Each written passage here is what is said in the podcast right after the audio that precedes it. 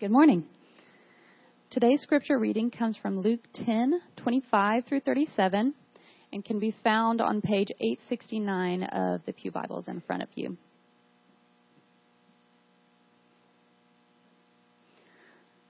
Please stand for the reading of God's Word.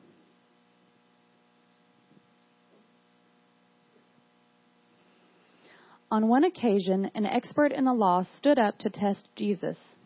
Teacher, he asked, what must I do to inherit eternal life?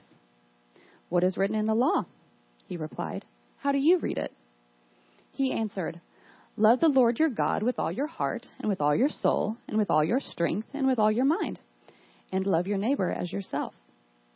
You have answered correctly, Jesus replied. Do this, and you will live. But he wanted to justify himself, so he asked, And who is my neighbor? In reply, Jesus said, A man was going down from Jerusalem to Jericho, and he fell into the hands of robbers. They stripped him of his clothes, beat him, and went away, leaving him half dead. A priest happened to be going down the same road, and when he saw the man, he passed by on the other side. So too a Levite, when he came to the place and saw him, passed by on the other side. But a Samaritan, as he traveled, came where the man was, and when he saw him, he took pity on him. He went to him and bandaged his wounds, pouring oil and wine on him. Then he put the man on his own donkey, took him to an inn, and took care of him. The next day he took out two silver coins and gave them to the innkeeper. Look after him, he said, and when I return, I will reimburse you for any extra expense you may have. Which of these three do you think was a neighbor to the man who fell into the hands of robbers? The expert in the law replied, the one who had mercy on him. Jesus told him, Go and do likewise. You may be seated. As is the custom at Christ Community, please take a few moments to reflect on the word.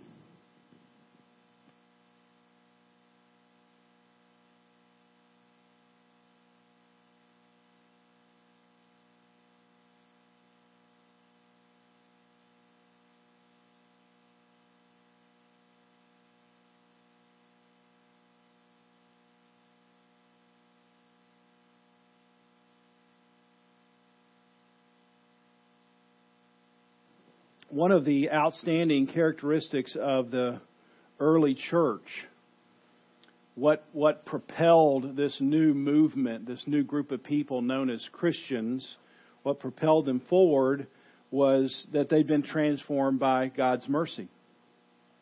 They had been so transformed by the mercy of God, they, they're, they're sort of coming out of the experience of the cross and understanding that, that what Jesus has done for them so transformed their lives that as they went out then into the community, as they went out into the culture, they couldn't help but exercise mercy to the culture. Even if their exercise of mercy came with incredibly high risks. And it did, especially in the first few hundred years of the early church. Uh, in, uh, tw- in, in the year 260 AD, the second of a terrible plague went through the Roman Empire. The first one had been maybe a hundred years earlier. And here, sort of for a 15 year span, there's this terrible plague that's, that's going throughout the Roman Empire. And uh, most historians would say one out of every three or four people died of the plague. So imagine over that 15 year period, one of out, of out of every three or four people are dying because of this plague. The kind of instability, the kind of uncertainty, uh, this disquiet you would have in your own soul. And it's, it was in this environment that the pagan Rome, Roman Empire began to take notice of this new group of people calling themselves Christians. And they just noticed the behavior of the Christians in this environment and how they were caring for other people. And one historian says this, and I quote Most of the Christians showed unbounded love and loyalty, never sparing themselves and thinking only of one another, heedless of danger. They took charge of the sick, attending to their every need and ministering to them in Christ. Many, Listen to this. Many, in nursing and caring for others, contracted the sickness of their neighbors. Many, in nursing and caring for others, contracted the sickness of their neighbors. They transferred their death to themselves and died in their stead. Now, just imagine a community of people like Christ Community Church going out and living that way in Wilmington. You'd been so changed, radically changed by the mercy of God that when you, when you went out, people would say, well, whatever he believes, I'm just stunned at the mercy that they're able to give away. They take great risks.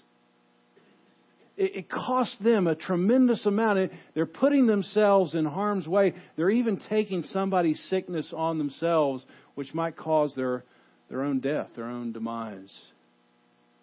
It was this kind of mercy that began to really uproot the entire Roman Empire. And you can imagine that characteristic well, sort of working its way through the culture coming out from the church. Now, this, this characteristic of mercy is the exact opposite of what we find in Luke chapter 10. So, Jesus is traveling around with his disciples, and, and he intersects with this religious ruler, this, this man who is like an elder in the church. He's the, the smart guy. He's the seminary grad. He knows everything about the, the Old Testament law. And Jesus intersects with this gentleman. And, and what we find out is that he, he's become blinded to his own need for mercy. And because he's blinded to his own need for mercy, he's unable to give mercy out. And this is the person that Jesus encounters in Luke chapter 10. Now, before we get to the actual encounter, I want us to get a little background. So go back to the beginning of chapter 10, and you'll see just the, the, the context of this particular setting.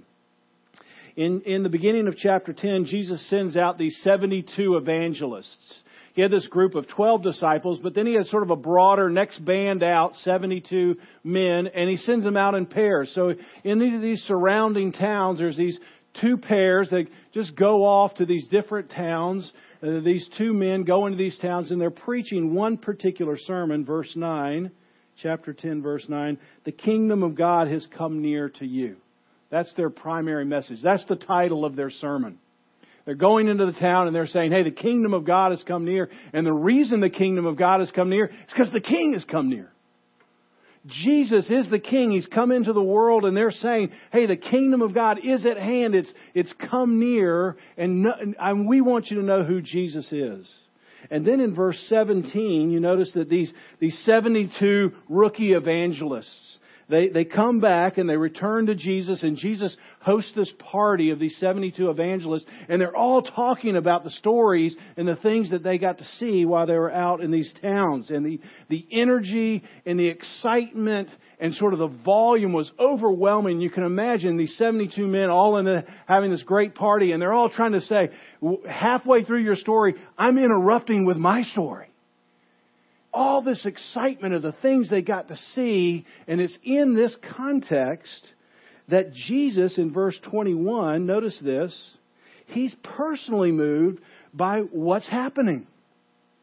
It's, it says, in that same hour, Jesus rejoiced in the Holy Spirit. This is a, a charismatic moment for Jesus, if we can even say it that way. He, he's, he, he's brought together and, and he sees sort of his plan coming together. I don't know if you've ever been, you don't get too many places in your life where you feel like you've worked really hard to get something together and it's just fitting together just right. You ever have that feeling? It's just a few times. Most of the time you feel like it's just not fitting together just right. But occasionally when it fits together, this, this long endured plan, you just want to say, yes, it's working. And Jesus, filled with the Holy Spirit, is rejoicing, and this word rejoice in the Greek, it means jump up and down. So let's just imagine, wouldn't you love to have been at this party? 72 men sharing these experiences and Jesus jumping up and down. He's saying, yes, it's, it's finally here. It's happening just like we planned. And imagine how long this plan had been in the making. And so Jesus is rejoicing. And somehow, this religious party pooper noses his way into the celebration. Verse 25. He's a religious expert. And, and he apparently felt some need to test the host of the party. And so this lawyer bumps the DJ off the soundboard, grabs the music, I mean, grabs the microphone and turns the music off, and then he stands up. Love that from Luke. Stands up. Uh-uh. Uh, teacher, such a condescending attitude. Hey, I'm, I'm the expert here and I want to interrupt and make sure, you know, you're doing it right, Jesus. And so I have some questions for you. And my first question is, it's just a test question. What shall I do to inherit eternal life? And all, all this big party, all this volume just comes to a halt. Now, I know what I would have wanted to do if I were Jesus at that moment to this gentleman. But Jesus realizes, hey, this is a great moment. I've got my 72 rookie evangelists, and they're going to encounter this kind of question, and they can watch the master sort of uh, help this man with his question. So he takes advantage of this moment, and I want you to notice this exchange now comes in two different parts. First, the first part, verse 25 through 28 and then the second part, verse 29 through 37. And, and each part has the exact same structure. I don't think that's by accident. And so, first of all, there's a motive that's identified. You notice that in verse 25 immediately that the man is there to test Jesus. And then in verse 29, you notice that he's trying to justify himself. And then the lawyer asks a question. This is the second part of the structure. There's a motive identified, and then he asks a question. What must I do to be saved? Who is my neighbor? Verse 29. And then Jesus asks this counter question. He doesn't immediately answer the guy's question. He asks a counter question. Verse 26. And then following the story of the Good Samaritan, verse 36 then the lawyer gives a correct answer to both questions. And then finally, Jesus ends with the same command. Okay, you got it right. Go and do that. So that's the structure of each part. Let's just look at each part. They're very straightforward, easy to follow after part one. First of all, we just notice this motive. Luke tells us the purpose of, of the lawyer's question was to test Jesus. He's not t- trying to get information. This is not a seeker. This is somebody who, who wants to come in and put Jesus the, to the test. The, the lawyer interrupts the party and says, Hey, I'd like to put somebody on the stand. The creature wants to put the creator on the stand and say, Hey, you answer to me. That's the attitude of this man's heart. That's the motive that he's operating out of. And we get to see just, we just begin to uncover the condition of this man's heart. This, this well educated, very religious man. He's looking at the Almighty God and he's saying, You answer my questions. And it's, and it's worth noting, just to travel back up to verse, chapter 10, verse 21. Do that with me. It's, inter, it's, it's just interesting to notice that in the midst of this rejoicing, Jesus has this prayer in verse 21, and he says, I thank you, Father, Lord of heaven and earth, that you have hidden these things, these eternal realities. And who has he hidden these eternal realities from? It says right here, the wise and people who are understanding. Meaning, the people who are wise in their own eyes can't see these eternal realities. However, he has graciously revealed them to children eternal realities are available. They're cast out. But the people who are wise in their own eyes, they can't see them. But people who come like little children, people who come in, with a humble heart, they get to see things that you can't even imagine. And it's in the middle of that prayer that this lawyer intersects and says, Hey, I'd like for you to answer to me. The, the very next person Luke points out is this man. It's, it's like Luke is saying, okay, here's the very opposite of what I was talking about. I'm, I'm, one, I'm, Jesus is praying, little children get to see, and then Luke's going to say, and here's the opposite of this. This, this religious man who thinks he's got it all together. He's, he's wise in his own eyes. He's, He's full of pride, and therefore he cannot see himself. He cannot see Jesus. He cannot see these eternal realities. Remember what the smartest man ever to walk the earth says, King Solomon. Proverbs chapter 1, verse 7. What's the beginning of wisdom? The fear of the Lord. See, if you want to be wise, you got to come underneath the fear of the Lord. If you don't have that, you're not going to see anything. You're not really going to be wise. You're not going to be understanding. So it's worth pausing to just examine here in our own heart because this is an encounter of Jesus intersecting people who are sitting in church. Some of the parables are meant to intersect people who are out in the world. But here Jesus is saying, okay, I've got the church person. In fact, I've got the, the most churched person. I've got the, the pastor, the seminary person, the elder. I've got this person in my sights with this particular parable. The person who thinks they're religious and they have got it all together. Are you here this morning demanding an explanation from God? I mean, you wouldn't say it out loud, but you know. Hey, God, I've done the right thing and you're not coming through.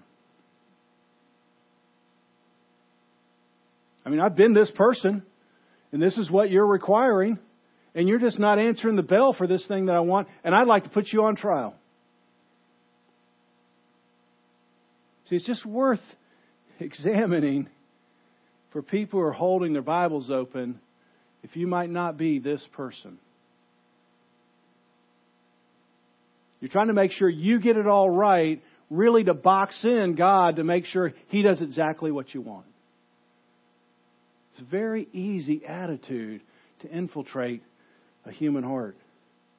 It's interesting, the person in this room, this party of these 72 rookie evangelist and Jesus, the person in the room with the most demanding attitude and the per- person who's farthest away from Jesus is the person who seems to be the most religious.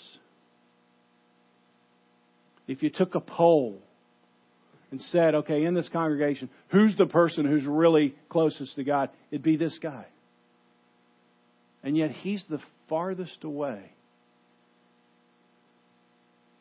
The religious man has a, has a faulty heart, but he does ask an excellent question. Who, who, how can someone inherit eternal life? So, so Jesus is more than willing to respond. And I, verse 26, I, I find Jesus' response fascinating. I mean, so here's the question. Who can, how shall someone in, inherit eternal life? What do I do? In verse 26, Jesus gives the answer, and I want to stop and say, well, what's the painfully obvious answer to the question? It's an answer that I would have patted myself on the back to having been given. In fact, if I had been one of the 70, 72 rookie evangelists and this guy stands up and says, What shall you do to inherit eternal life? I would have said, Jesus, I got this one. I mean, this is softball. Every one of the 72 of us could answer this simple little question. What shall you inherit, do to inherit eternal life? What's, what's the painfully obvious scriptural biblical answer? John 3:16 For God so loved the world that he sent his only son that whosoever and if I had been in the room whosoever would have made this dramatic point. Whosoever, even people like you, if you believe in Him, what do you get? Eternal life. I mean, that's the answer to the question. This is a softball question with a softball answer. And Jesus would have looked at me and said, Paul, you're messing things up right now. Please get out of my way because he sees a condition in this man's heart that prevents him from seeing Jesus. So the first thing he needs to tell this guy is you first must see the condition of your heart before you can see the condition of God's heart. And Jesus sees that, and I wouldn't have seen that. I would have completely missed it. And so Jesus would push me aside and say, this, this religious man, he has no idea that he's in personal need of a Savior. He doesn't see himself correctly, so he has no hope of seeing Jesus. Jesus knows that there can be no conversion until there's some kind of conviction.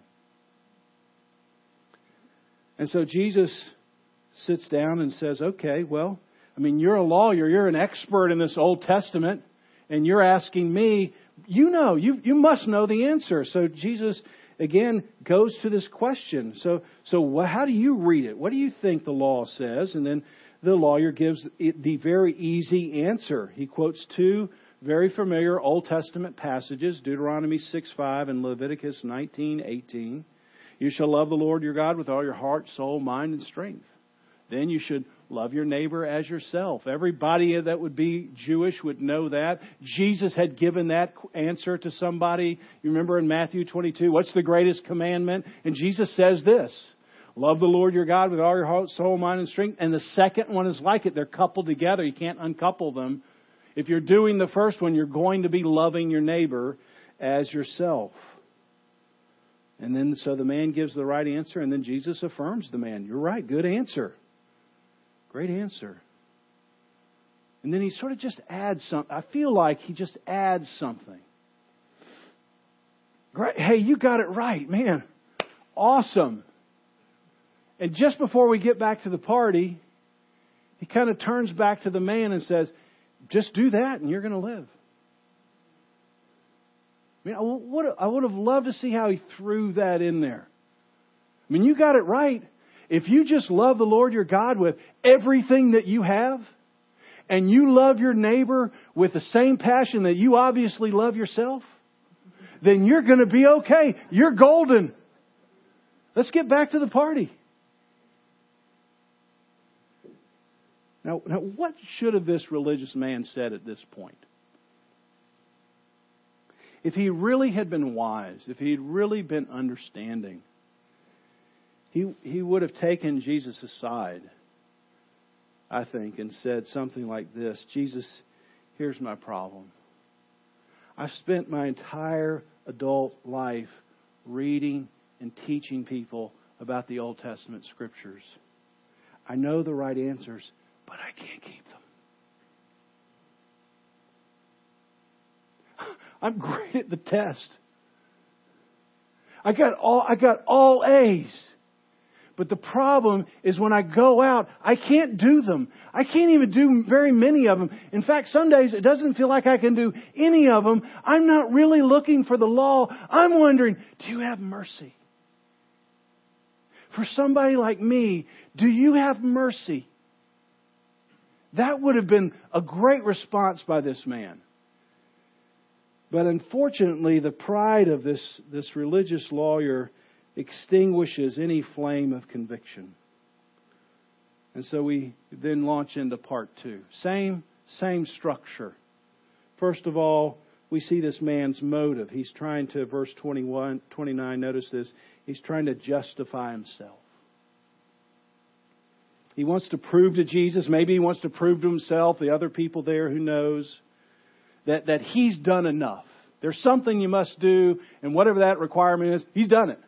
He's checked the box for eternal life. And so he asks this quest, second question, well, well, who is my neighbor? And it's interesting to me that he, he seems to take the first part and say, well, I got, I got that under control. Love the Lord your God with your heart, heart soul, mind, and strength. Up, oh, check, got that. Been there, done that, got the t-shirt. Let's move on to the neighbor part. And so he moves on to this second part. You see, as a, just a complete absence of humility. And he's interested in asking this question because he wants to, to justify himself. In other words, he's coming to Jesus and saying, Jesus, I need you to give a definition that will justify my current behavior. You see, he thinks he's going to fit into it, and he's coming to Jesus saying, I have a certain behavior, and you need to give me a definition that affirms that I'm already in, that I'm doing enough to get eternal life. And this, this attitude, I want, to, want you to know that this attitude, it happens all the time. You and I have a, a current behavior, and we don't want to bring that behavior into the crucible of God's holiness.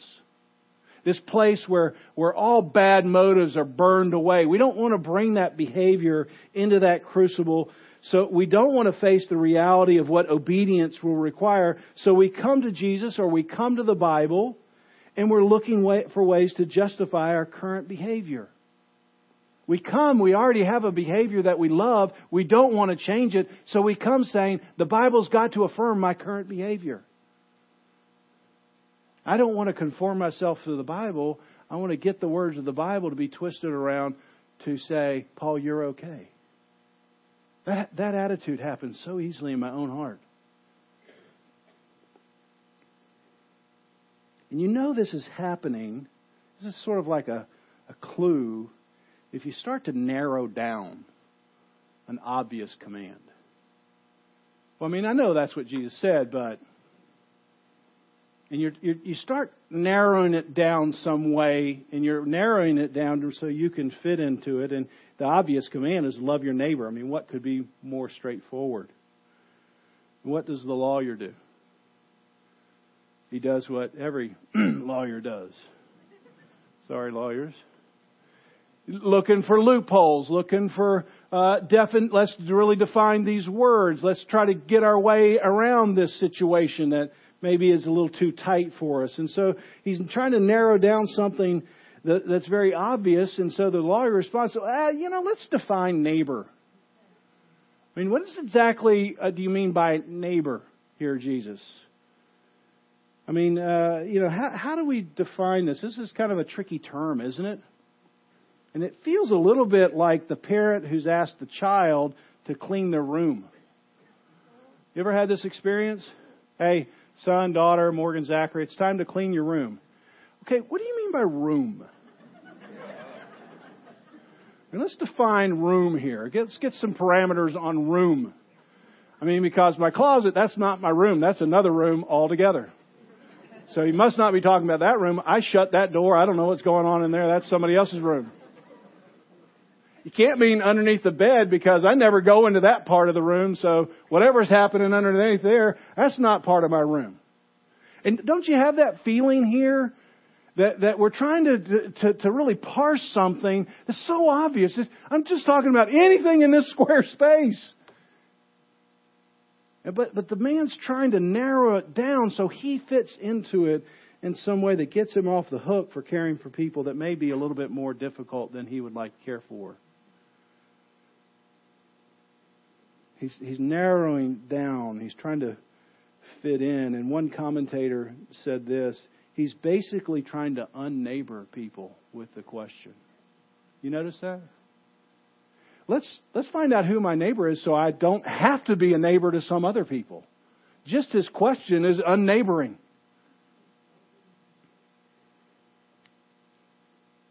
Instead, Jesus comes at the man and he tells a story.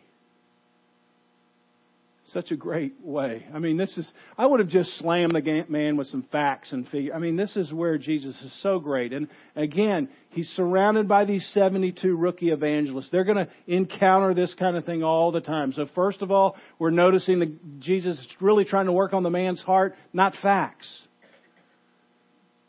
Secondly, instead of just bringing facts, he's just going to say, hey, let's just tell a story. And he goes into this very familiar, familiar story about the, the Good Samaritan. And, and isn't it happen in our own hearts that, that instead of coming to Jesus asking the question, please show me what full obedience looks like. Instead of coming saying, okay, you've given a command, can you just show me what full obedience looks like?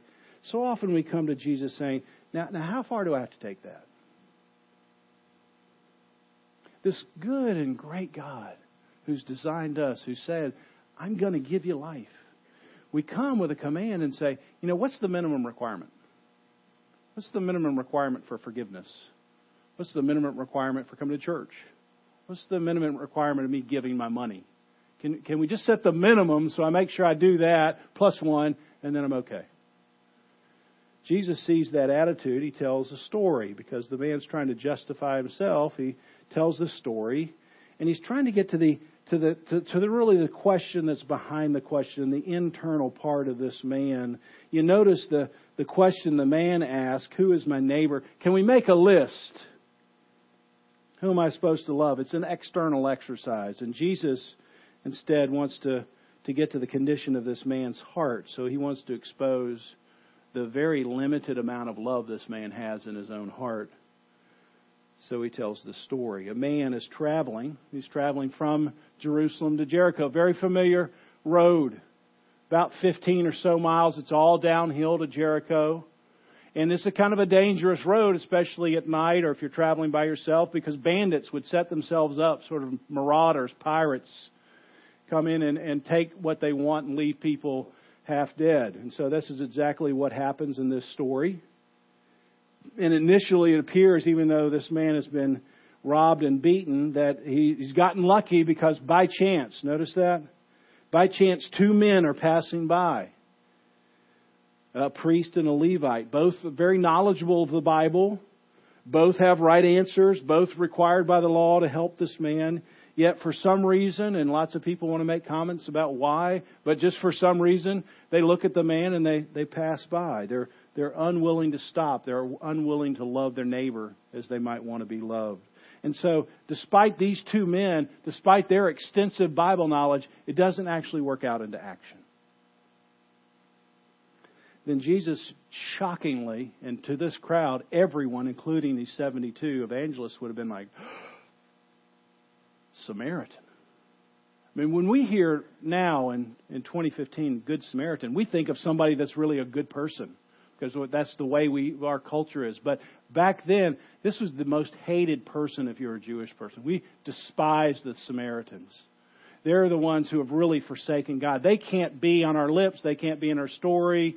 John and James, even uh, the two disciples of Jesus, have said, "Hey, uh, when the Samaritans wouldn't have Jesus come through their town, John and James says, "Can we just send a lightning bolt and just extinguish them right now?"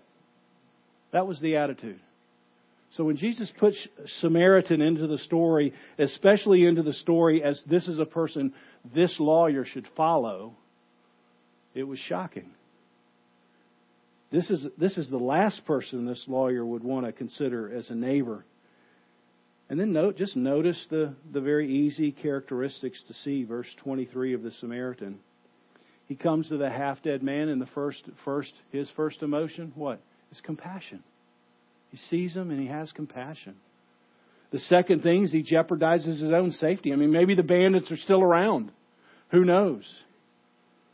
And he's willing to be inconvenienced. He, he, wherever he was going, he had to make a detour, go back to this inn, and drop this man off in verse 35. He, he sacrifices a significant amount of his time and treasure.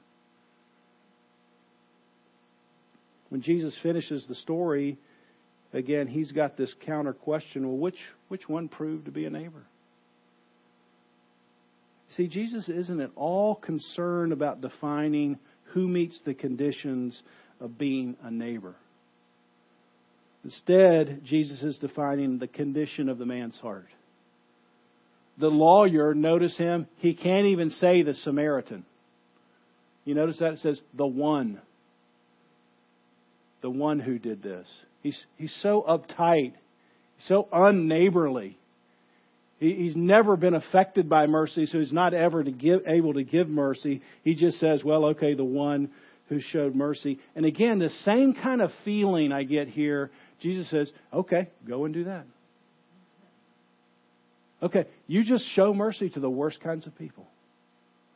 People you hate and despise, go show mercy. You'll be all right. No more questions from the lawyer. He, he walks away because he's very educated. He's wise in his own eyes. He wants to justify himself by living by his own definitions. He doesn't want to live by the Bible's definitions. And he can't part with his pride. And the lawyer is not able to see what we can see here that Jesus' actions, or the, Samar- the actions of the Samaritan, mirror the actions of Jesus. Jesus came to a dying people. Jesus' first reaction to the dying people was compassion. Jesus jeopardizes his own safety. Jesus gives up significant time and treasure to make sure we're completely healed. But the lawyer just wants to justify himself. He wants to be his own Savior. Grayson said it well here. I, I thought I could do it all. It was hard for me to admit that I, I couldn't, that I actually needed a Savior. He, he's unable to receive mercy. He doesn't see his need for mercy, and therefore he's unable to give mercy. Now, that's the end of this particular passage, but it's not the end of the Gospel of Luke. So I just want to close with these two stories that I think fit together. They're not right next to each other in Luke 18. It's a very familiar story. The rich young ruler, you'll remember him. The rich young ruler comes to Jesus, and what does he ask? What must I do to inherit eternal life? Same question. And Jesus says, you know, obey the law. I, you know, check. Got, I've done that. Been there, done that. Got the T-shirt, Jesus. Anything else? And it's, I get again. I feel like it's the same feeling. Oh, before I leave, just one more thing. Uh, sell all you have and give it to Ford. Come follow me. What happens to the rich young ruler? Just like the the the the man wealthy in knowledge and pride, they both walk away from Jesus. The wealthy man has too much wealth to give up. The lawyer has too much pride to give up. And then, as like a capstone, the next story, Jesus is walking the road to Jericho. And there's a blind beggar on the side of the road. And he hears that Jesus is coming by. And when he hears, what does he say? Jesus, Son of David, do you have mercy? See, I don't have anything to give. I haven't done it right. I have no wealth. I have no pride. I just need somebody like you. Would you have mercy for somebody like me? Yeah. Come and see eternal realities that you could never, 10,000 charms, you could never see otherwise. And the wealthy in their pride and knowledge, and the wealthy in their wealth walk away, and maybe for a few more years they have happiness, and they miss eternal joy. And it comes to the beggar. The first step to inheriting eternal life is to know yourself and to know you're in desperate need of mercy. If you don't know that, then all the information we can give you won't be transformation. Let's pray. Lord, this is such a helpful but penetrating word especially for us because we're here. We're many of us have our Bibles open. We're the people who are trying to gain knowledge and and and trying to do what's right. And and this this coldness can just so quickly creep in to to wanting to justify ourselves. And especially if we follow after you for any length of time and we get disappointment, then we're easily turned into the lawyer and put you on the stand and say, No, Jesus, you're not doing it right. So it's a message for people here, for me, to first see a great need for mercy. So I pray, Lord, that you would do that. That's only a work you can do to examine the condition of every heart here and help them see their need for mercy. In Jesus' name, amen. Amen. Amen.